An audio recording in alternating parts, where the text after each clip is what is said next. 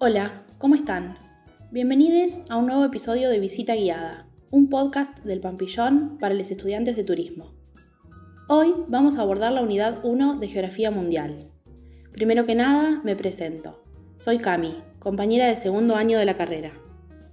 Como recomendación, no olviden tener siempre a mano el programa de la materia para poder orientarse tanto hacia dónde apuntan los docentes a la hora de evaluar como guiarnos al leer los textos.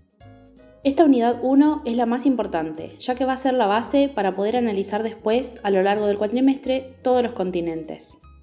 Ahora sí, voy a empezar con el texto Turismo y Espacio Turístico, un análisis teórico conceptual desde la ciencia geográfica de Pinasi y Ercolani. Como sabemos, existen diferentes conceptualizaciones que definen al turismo.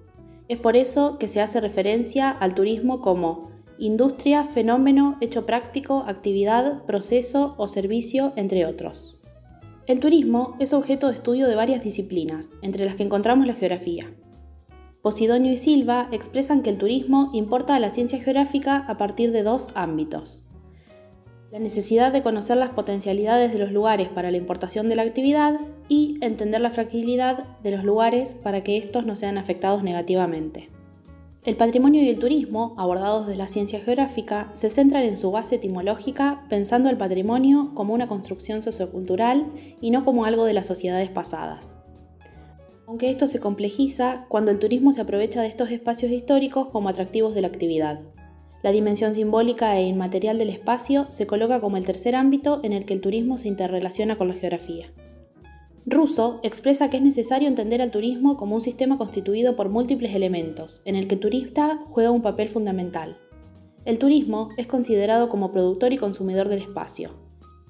El turista adquiere un rol relevante en el espacio de vida del área receptora, transformando los espacios en lugares turísticos. El turismo transforma los espacios en lugares turísticos a partir de la carga valorativa que se les otorgue durante las diferentes etapas del viaje se despierta un interés por colocar al sujeto y la experiencia de viaje en el centro de la escena. Estos abordajes van de la mano del giro cultural en las ciencias sociales que han dado marco a los nuevos enfoques de la ciencia geográfica. Russo hace referencia a tres ejes en el ámbito del turismo. El giro de las movilidades, los viajeros y los vehículos de la movilidad, el giro performativo, cuerpo, sus expresiones y su interacción con el lugar, y el giro creativo, la creación y el disfrute de la cultura. El espacio adaptado, para satisfacer un estado de carencia o un deseo vinculado al ocio de los visitantes, es el denominado espacio turístico. El espacio geográfico se transformará en un carácter turístico a partir de la presencia de recursos naturales y culturales y el equipamiento específico e instalaciones que demanden los visitantes. Además de los aspectos materiales que definen y distinguen a un espacio como turístico, surgen los inmateriales vinculados al simbolismo, experiencia e imagen inducida que lleva aparejado dicho lugar. Acebo y Schulter sostienen que el espacio turístico se compone de tres elementos, el espacio emisor, el espacio receptor y el espacio de tránsito. Estos tres componentes definen un sistema turístico desde la perspectiva geográfica. De acuerdo a Vera et al., la localización de la actividad turística y los espacios turísticos se determinan a partir de tres factores esenciales. Los factores ambientales, que son los recursos territoriales, los recursos geonaturales y geoculturales de localización. Los factores espaciales, que son la distancia entre el espacio emisor y receptor, la distancia cultural, transporte, movilidad y escala geográfica. Y por último, los factores socioeconómicos y políticos, que son las variables que condicionan el funcionamiento del sistema turístico, como variables económicas, sociales, tecnológicas y naturales, etc.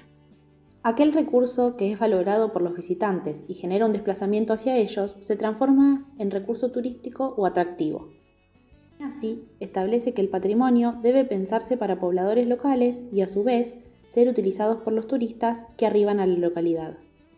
Para la conversión de bienes culturales como atractivo turístico, será necesario analizar los atributos particulares de los recursos turísticos y tratar de definir las propuestas a partir de los intereses de los visitantes. A partir de esto, se desempeña el marketing turístico para identificar las necesidades y deseos de los turistas y luego diseñar productos que respondan a sus negocios. De acuerdo al espacio geográfico sobre el que se desarrolla el destino, el espacio turístico puede clasificarse de diversas formas. Bouillon destaca solo dos tipos de espacios turísticos. El espacio turístico natural, que son espacios sin intervención del hombre, donde la actividad humana es nula, y el espacio turístico urbano, que son aquellos de carácter artificial, donde el hombre lo ha intervenido de manera notoria, siendo este un espacio sumamente antropizado. Y acá hago un paréntesis y aclaro que cuando hablamos de antropización nos referimos al grado de intervención del hombre que tiene un espacio. El autor también se refiere al espacio rural como un espacio natural adaptado, comprendiendo naturaleza virgen y naturaleza adaptada. Vera et al. se refieren al desarrollo del turismo en muchos espacios. Turismo en espacios litorales, son espacios asociados principalmente al turismo de sol y playa. Turismo en espacios rurales, urbanos y naturales, que han reflejado un desarrollo notorio en el último tiempo. Y turismo en espacios de montaña, que son sitios para diversas actividades recreativas y deportivas. Barrado y Calawig distinguen cuatro tipologías de turismo que se desarrollan en diferentes espacios. Turismo en espacios litorales e insulares, lo definen al igual que como lo hacen Vera et al., pero incorporan aquel de carácter insular, es decir, de islas. Turismo en espacios de montaña y naturales, se contemplan paisajes y otras actividades más extremas. Turismo urbano, su principal atractivo son las ciudades con muchos componentes que lo caracterizan, y turismo en espacios rurales, que son tipos de espacios más atractivos en los últimos años. Así damos por finalizada esta primera parte de la unidad 1 y les recuerdo que cualquier duda, ya sea de la materia o de la FACU, pueden encontrarnos en nuestras redes. En Instagram como arroba pampillonfcpolit y en Twitter como pampillonunr.